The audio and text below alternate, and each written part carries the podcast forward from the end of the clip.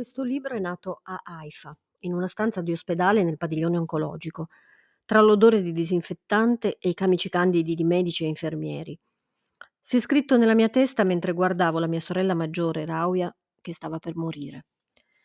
Un tempo bellissima ed energica, adesso pesava poco più di una bambina, ma combatteva senza paura nei cedimenti la sua ultima battaglia. I suoi occhi continuavano a brillare della stessa determinazione inflessibile che li aveva illuminati per tutta la vita.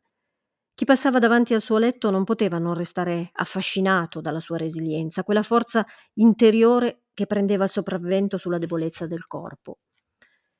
Quando avevo undici anni e mia zia mi regalò il mio primo reggiseno, Rauia mi disse che non avevo bisogno di coprirmi, perché il problema non è il nostro corpo, sono le teste degli uomini. Quando avevo 13 anni, Rauia mi regalò il mio primo libro femminista, Woman at Point Zero, tradotto in italiano come Firdaus, storia di una donna egiziana, di Naval El Sadawi, la madre del femminismo medio orientale. Quando avevo 16 anni, durante i negoziati di Oslo tra israeliani e palestinesi negli anni 90, Rauia mi portò alla mia prima manifestazione per la pace a Haifa.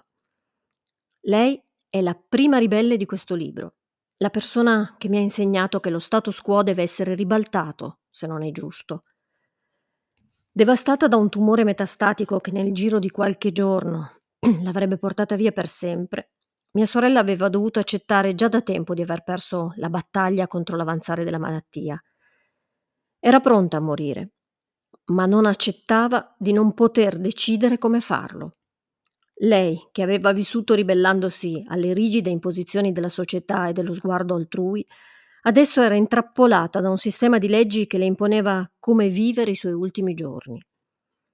Dal letto di ospedale Rauia ha combattuto senza risparmio, ignorando lo sforzo che le richiedeva anche soltanto articolare le parole. Inchiodava i medici sulla soglia della sua stanza chiedendo loro di poter decidere la propria morte e spronandoli a esprimere pubblicamente il proprio dissenso di fronte a una legge incivile che non lo consentiva. In vita sono stata privata di tanti diritti, mi disse un giorno. Vorrei scegliere come morire e poterlo fare con dignità. Non scegliamo da chi o come nascere, ma possiamo scegliere come vivere. Eutanasia, aborto, sono tutte trincee dove si combatte da sempre una lotta tra il cittadino e lo Stato, che si dichiara proprietario del nostro corpo. Il potere vuole possederlo, controllarlo, dirigerlo. La legge non vi concede di praticarmi l'eutanasia, denunciava stancamente Rauia rivolgendosi ai medici, e poi aggiungeva: Ma a voi sembra giusto? A voi sembra morale?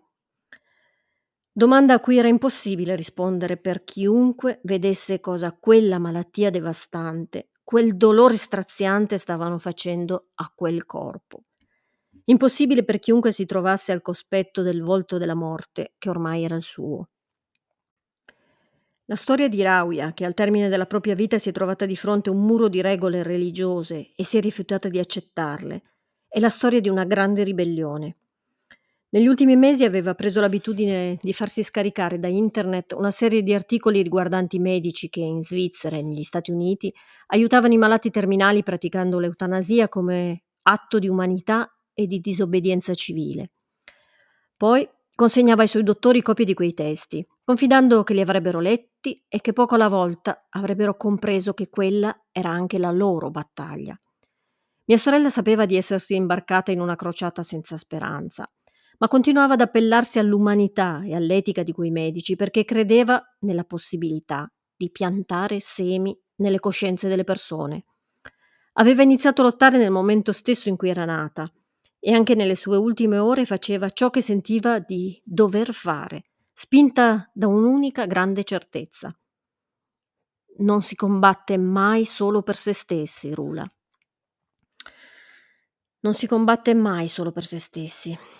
È questo effetto domino che rende una storia privata la storia di tutti, che tramuta le lotte private, familiari, in lotte comuni, pubbliche, che ha reso anche mia la sua lotta, una lotta che con questo libro voglio condividere con altre donne e altri uomini.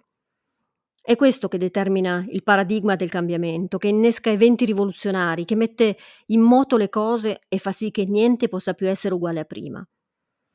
Accanto ai grandi nomi di chi trasforma il mondo, infatti, ci sono spesso biografie comuni, famiglie e storie come le nostre, o passati di dolore e desideri di rivincita. Ci sono quotidianità che conosciamo bene e speranze che chiunque potrebbe condividere.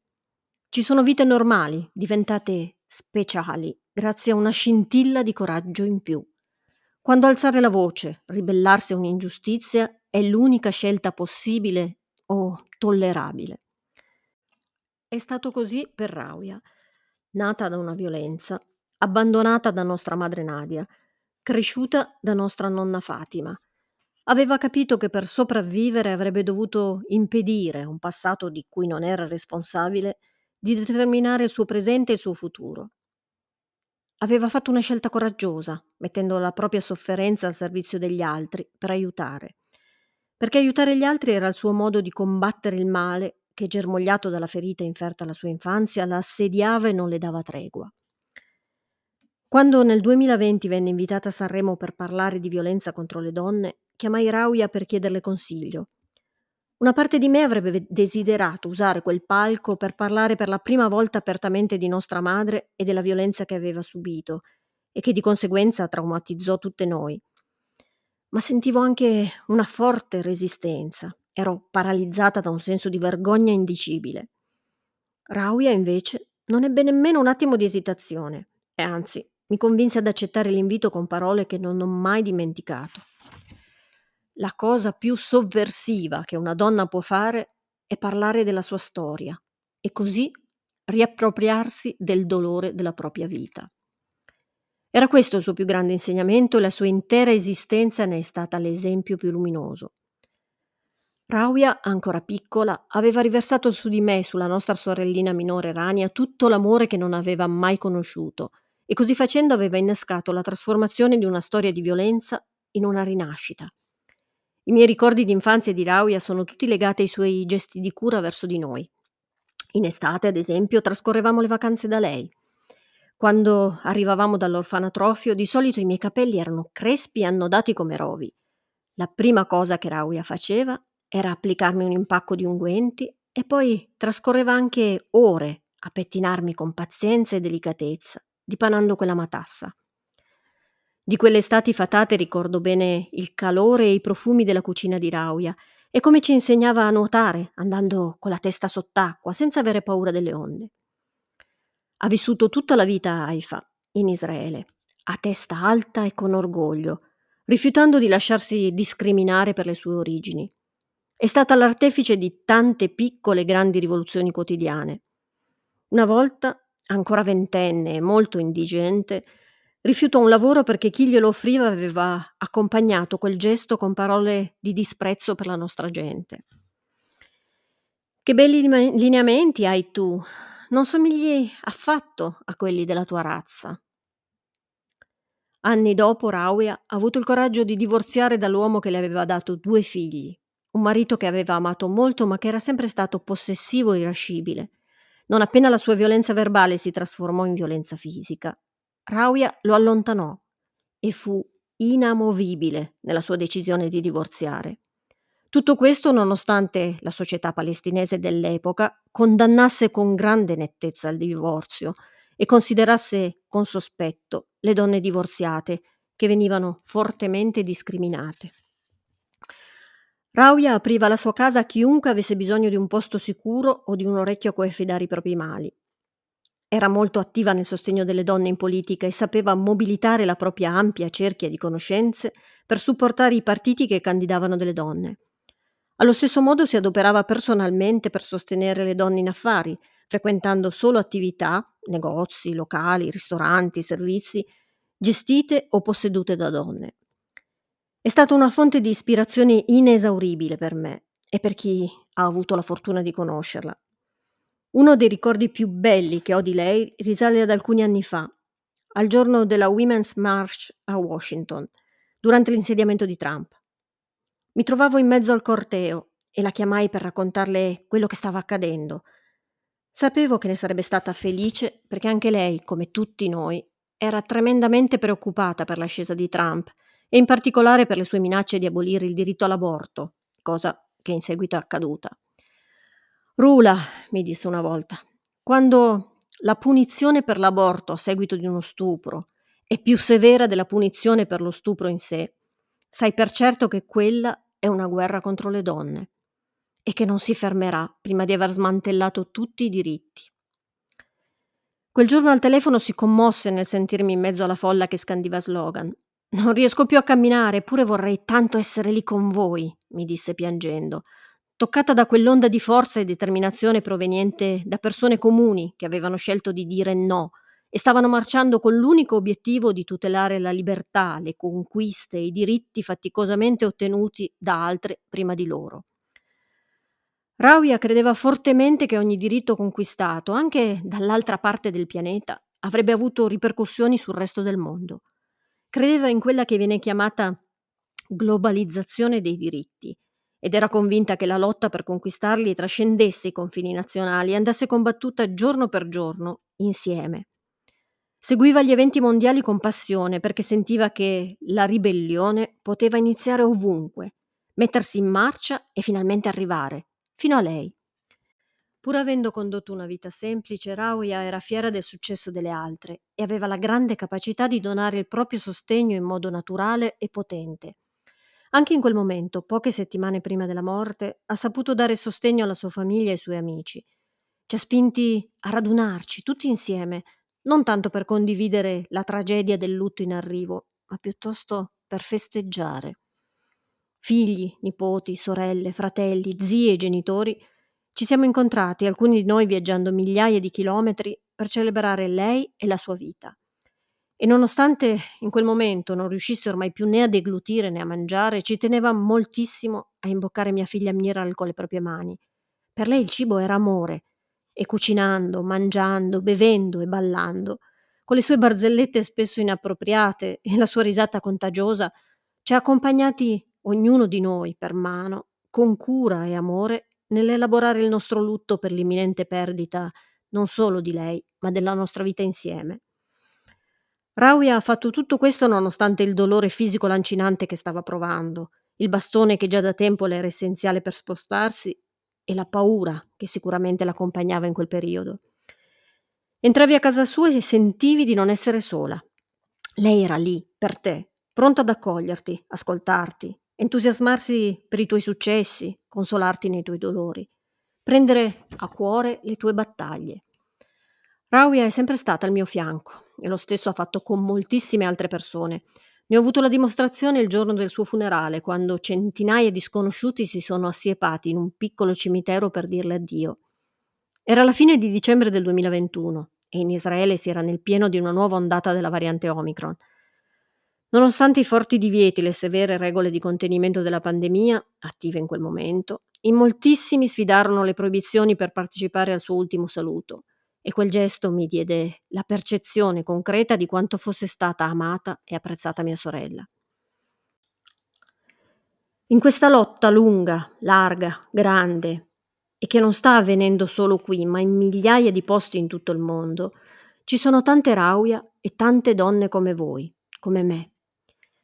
Nelle pagine che seguono troverete altre nove storie di donne che stanno cambiando un pezzo di mondo alla volta per cambiarlo tutto.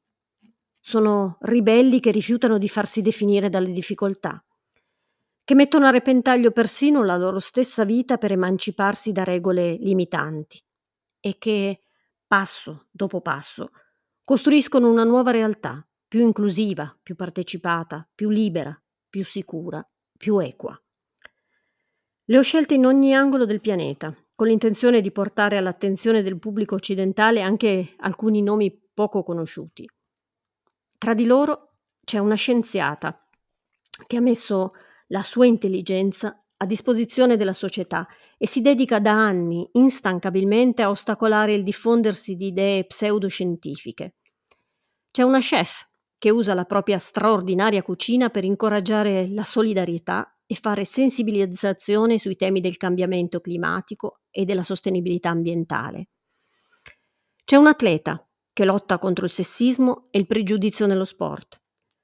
Ci sono due giornaliste, una che da sola sta sfidando un regime dittatoriale e un'altra che si è infiltrata nelle sfere del potere per raccogliere prove e denunciare omicidi di Stato. C'è una fotoreporter che con le sue immagini ci obbliga a guardare in faccia l'oppressione e l'ipocrisia del nostro mondo. Ci sono una scrittrice che ha dedicato la propria vita ad aiutare le bambine e le ragazze del sedicente Stato islamico, un artista, le cui opere denunciano la violenza in ogni sua forma e raffigurano donne coraggiose che si ribellano all'invisibilità. E un hacker, che ha rifiutato qualsiasi stereotipo e con la sua visionarietà ha trovato il modo di proteggere e fortificare la democrazia. Sono storie di donne che lottano a nome delle altre, che si sono fatte carico di un cambiamento che può avvenire soltanto se è sostenuto, oltre che condiviso. Le loro vittorie possono ispirare molte di noi e le loro sconfitte, per non essere vane, possono accenderci di un rinnovato desiderio di osare, di non arrenderci mai. Questo libro è per tutte le donne e per tutti gli uomini disposti a cambiare, persone come Rauia e come noi, che si sentono spesso schiacciate dagli ingranaggi della vita e combattono, magari in silenzio, contro meccanismi strutturati e culture patriarcali che per secoli hanno provato a opprimerle e silenziarle. Rawia Ashar aveva una forza dirompente e oggi riposa in un cimitero di Haifa. Le foglie a ventaglio delle palme ombreggiano la sua tomba e la vista del mare poco distante dà pace a chi si avvicina per ricordarla. Sulla lapide si possono leggere le parole di Ernest Hemingway. Il mondo spezza tutti quanti, e poi molti sono forti nei punti spezzati ma quelli che non spezza li uccide. Uccide imparzialmente i molto buoni, e i molto gentili e i molto coraggiosi. Se non siete tra queste, potete star certi che ucciderà anche voi, ma non avrà una particolare premura. È una citazione da Dio alle armi che ho scelto perché incarna il concetto chiave della sua filosofia di vita e rappresenta bene le sue battaglie e il modo in cui in lei i punti di frattura si trasformarono in punti di forza. Spostando di poco lo sguardo sotto la stessa ombra si incontrano le tombe di nostra madre e di nostra nonna. Tre generazioni che in un modo o nell'altro hanno pagato caro il prezzo di essere nate donne. Ribelliamoci affinché le ingiustizie sofferte da noi e dalle altre prima di noi non continuino a ripetersi e a segnare quelle che verranno. Ribelliamoci affinché la nostra lotta dia concretamente inizio al cambiamento. Nessuno combatte solo per se stesso e tutte combattiamo insieme.